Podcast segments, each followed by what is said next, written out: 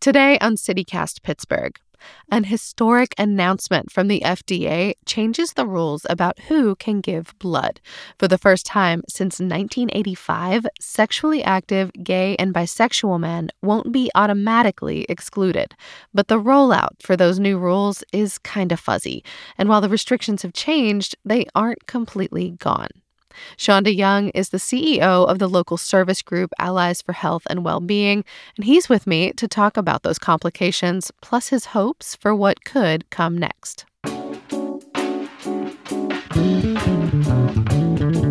It's Monday, June 5th. I'm Megan Harris, and here's what Pittsburgh's talking about.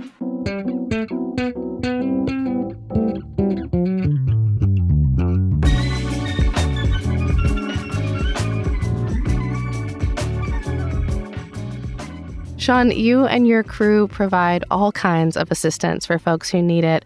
What was your first reaction when this blood ban was lifted? I was extremely happy uh, that we're moving in a positive direction, um, especially for gay men who would like to give uh, blood donation. Uh, we saw our first, I would say, positive step during the pandemic in 2020 when they reduced the abstinence time from one year to three months. But uh, this new rule, it's an individual risk assessment, which definitely makes it a little bit more equitable. But we're not we're not there yet. Why do you think that this change is coming now? Well, and let's just go back. So 19, you know, 1985, the ban goes into effect. Um, it took all the way to 2015 to make any change. So, you know, if you were a gay man, you could not give blood at all up until 2015. Um, and then it was a year of abstinence. You know, and I think that the pandemic put a highlight on the need for uh, blood donation and also i think brought into focus that you know the testing of the blood donations is high level and will catch any kind of situation where someone may have given blood and didn't know their status and, and happen to be hiv positive. So the science is there. Yeah. What role do you think that stigma played in this policy? Like, do you think that that's part of why it persisted as long as it has?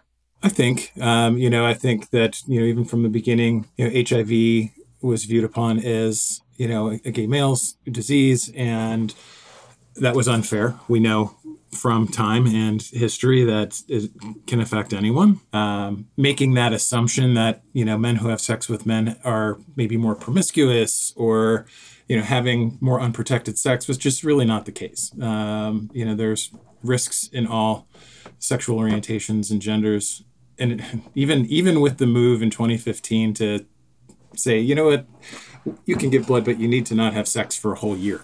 Um, again, makes that. But that wasn't the policy, say, for a college student, for example. Correct. Who who may be making all kinds of fun choices. Absolutely, and that's something that um, you know, I can speak to as an organization. You know, uh, Allies for Health and Wellbeing does on-site um, HIV, hepatitis C, gonorrhea, chlamydia, syphilis testing uh, six days a week. We've been doing it for years, and we're located in East Liberty, so we're right in between a lot of different schools. And the one thing that I can tell you is that college kids have a lot of sex, and you know, and that's just from you know, growing up and going to college myself, we we know this, right? So, and college kids aren't, you know, are another piece of the population that might engage in risky sexual behaviors. So, what exactly is the new policy now? Um, and how do you know if you're eligible? Like, what kinds of questions might you be asked? So, um, and I haven't seen the actual risk assessment myself. I've just read about it. Uh, yeah. So, it's looking at individuals who are having anally receptive sex, uh, unprotected, se- or with more than one partner um, over a three month span. So for those individuals, you know, that fall into that category. So that's again, regardless of your um, gender or sexual orientation, if you are having unprotected sex, uh, and anal, especially anally receptive sex, you're deferred for three months, basically. Deferred meaning, meaning you, you should can, not give. You can, yeah, you should not give or cannot give until you've been abstinent for three months, which obviously is a big change from from the past. Now, if you are in a monogamous relationship, so if you're a, you know a, a male has sex with male or a transgendered woman, and you're in a monogamous relationship and, and having unprotected uh, anally receptive sex, you can give blood. But it's interesting because this move to, you know, that individual risk assessment seems like it could actually prohibit some people from giving who've maybe donated in the past. You know, it it opens the donation up to a huge section of the community, but it might also clamp down a little on some others. It could potentially have that effect that it's catching some other folks that didn't maybe realize, oh, you know, I give all the time, but I never was asked this question, you know, and I would hope that folks would just educate themselves on you know what the requirements are and um, you know that it's just a non-issue that folks are, are meeting criteria and can go if they're meeting criteria yeah yeah i had a friend once uh, while giving blood didn't realize that there were restrictions around travel and tattoos so instead of answering yes they just stood up and they're like turns out i'm not eligible and walked right out yeah that's very true um, you know so some restrictions have been around for a while and that's something that people can reconcile on their own. Um, but again, at least it's moving to a space of equity uh, and not singling out or targeting one specific, you know, demographic. But there are still some restrictions, like people who are on preventative HIV medication, like PrEP, for example. Yeah. So PrEP stands for pre exposure prophylaxis. And if you're on PrEP, you cannot give a blood donation. So I don't know if there's, again, that stigma assumption that if you're on on PrEP, that you're automatically having all kinds of unprotected sex. Um, I think that that's an overgeneralization, my opinion. I would like to read more about the science on that. Yeah, I know what you're talking about. It's in the most recent fact sheet from Vitalant, the big local blood bank here in Pittsburgh. It looks like it's probably still a COVID era one, not necessarily reflective of the new FDA rules. But yeah, there's the oral pill that you have to be off of for three months. And then Vitalant's guidance says that injectables are no goes for a whole two years. Right. You know, we. I'll get on my soapbox a little bit. Okay, this these PrEP meds have revolutionized, you know, how, how we can approach prevention, right? So it, this is a medication, if taken properly and every day, like you should, will protect you from from um, getting HIV.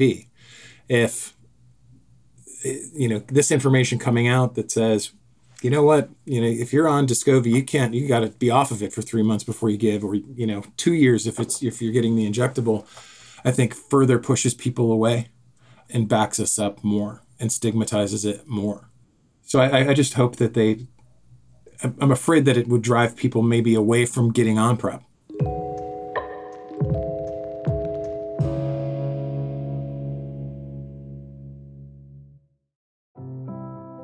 The show today is brought to you by an incredible local resource, AIDS Free Pittsburgh, and their pledge to end the HIV AIDS epidemic in Allegheny County by 2030. If that is a cause that is close to your heart, make sure you're around for their biggest event of the summer, the sixth annual Too Hot for July. It is a party, but it is also a chance to get confidential HIV and STI testing for free, plus info on the incredible preventative medicines we have now to keep yins happy, healthy, and feeling your most confident out on the town. So come on out to Allegheny Commons East Park on Thursday, May 30th. Yes, July is in the name, but the event is in May. Don't get confused. May 30th from 4 to 10 p.m.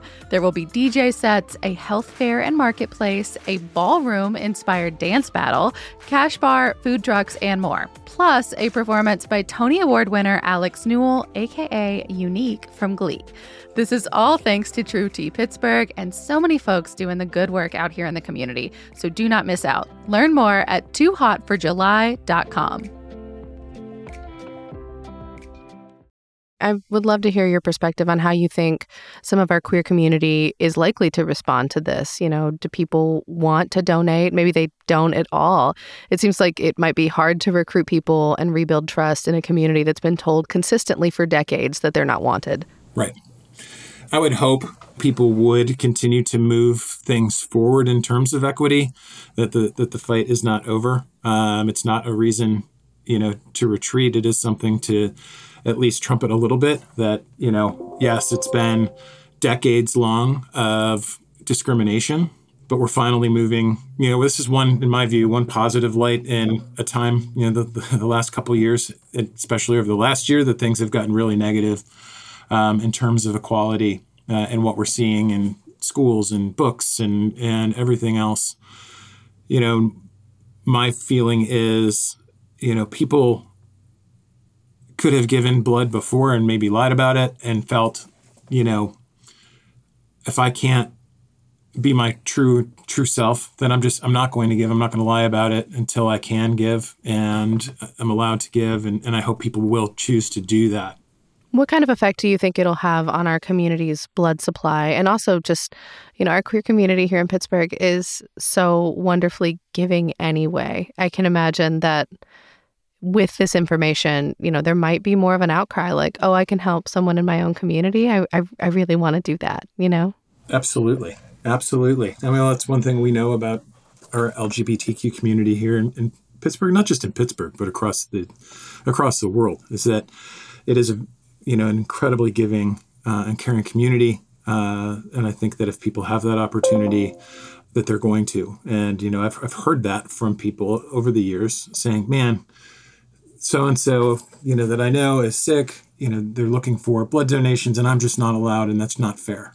And yeah, hopefully, this moves the needle a little bit, and we see you know, just a, a, broader coalition of people saying, "Yeah, I'm going to give because I can now," um, and it's needed, you know. And I think that everybody in this country was affected some way or the other by by the COVID outbreak, and had loved ones or or you know friends or coworkers that had to be hospitalized that needed blood, you know, and some people wanted to step up and couldn't. And I think that if presented with that same issue again, more people will step up and give. And uh, I think that's important. Yeah. Would you say that this is, it's hard to use this word, but maybe one small good outcome from COVID? yeah, maybe. you know, not a whole lot of good has come out of COVID. Yeah. Um, you know, one one thing that was bad though is we learned that we did not have enough blood in our in our stores, so to speak, to serve the uh, communities that were most affected by COVID. Um, and there were big pushes for donation, and and uh, you know hopefully this will open that up and encourage more folks to to do it. What are you hearing from people? Are they excited to give to be part of it? You know, I, I haven't heard much over the last two weeks since it's become official. I heard a bunch right after the FDA um, put out its proposed guidance uh, on how things were going to change, and, and a lot of folks that I interacted with spoke about you know their excitement for being able to give to the community, uh, blood banks, et cetera, um, where they haven't been in the past. So fingers crossed that that continues. Yeah. Have you given recently? I give as often as I can, actually. Um, yeah. I'm a, I'm a PEDS donor, so I'm, I'm O negative. Um, oh, you're in demand. Yeah, I give I give blood a few times a year. I'm also I've had unfortunately a number of surgeries over the past couple of years, and I've had to receive blood, so I understand the importance of that. Yeah, paying it forward. What would you say to someone who's maybe on the fence about giving blood for the first time now that they finally can? Well, I can say it's extremely safe. Um, it is, you know, I look at people that I know that are afraid of needles, um, and that there's a lot of there's a lot of people out there that are but the the folks at the blood banks, uh, and you highlighted Vitalant, um, they do incredible jobs. They're extremely caring uh, individuals, and uh, so it might be a little scary at first, especially if you've never given. But you know, I think it's worth taking the leap and giving that donation because it it, it means a lot um, to our health community. You can get good snacks at the end too you can get good snacks at the end. Usually some good cookies or or something along those lines, and, and generally a you know glass of orange juice or something. But uh, I definitely encourage anybody that's listening, if they don't give, to give it a try. And if you are a past donor, get out there and get back on the horse. Get back on the horse. That's right. Sean DeYoung is the CEO for Allies for Health and Wellbeing. Sean, thank you so much. It's a pleasure to be here. Thanks for inviting me on. Sean and I actually got to talking after we turned the recorder off, and we both still had questions about why exactly people taking PrEP can't give blood at all. And it turns out our sister show, CityCast Salt Lake, got to exactly the heart of that. Yeah, so their reasoning is that when you're on PrEP, and let's say you come into contact with HIV, you would potentially have a little bit of HIV in your system until you can clear the infection.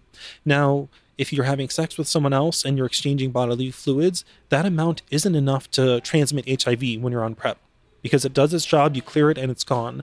But when you're donating blood, that little bit in a 500 mil bag is actually a lot. And it's enough to potentially cause HIV in someone else if you're still clearing the infection when you're on PrEP. The other difficulty is the testing that we do. PrEP decreases the amount of RNA from HIV in your bloodstream, okay. and it decreases your ability to potentially respond with an antibody if you were to happen to contract it, which means that it takes us longer to detect it in the lab or we might miss it. So if you're on PrEP, we could potentially miss someone that is, let's say, clearing the infection and even though they are fully safe and they are fine on a global scale, taking someone's blood and putting it into someone else's veins could transmit the virus while they're still clearing it. Yeah. So it's a bit of a tricky situation because it was, as a public health thing, it is an amazing blockbuster idea and medication and everything. But on a transfusion side of things, it really puts a hamper on a lot of stuff for us. That was Dr. Wasim Anani with CityCast Salt Lake host Ali Vallarta.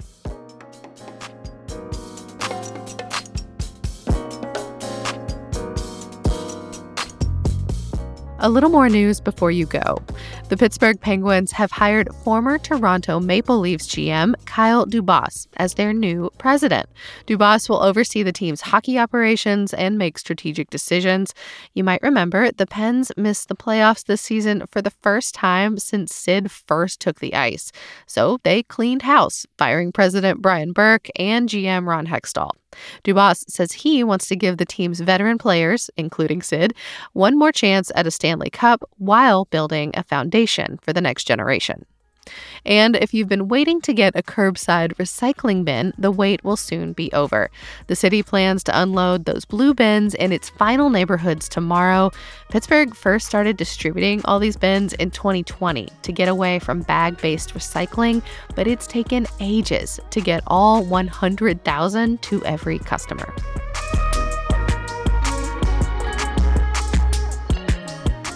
That's all for today here on CityCast Pittsburgh. If you're liking the show, please tell someone, leave us a nice rating and review. We always appreciate them. And make sure you're subscribed to our Hey Pittsburgh newsletter. We'll be back tomorrow morning with more news from around the city. Talk to y'all soon.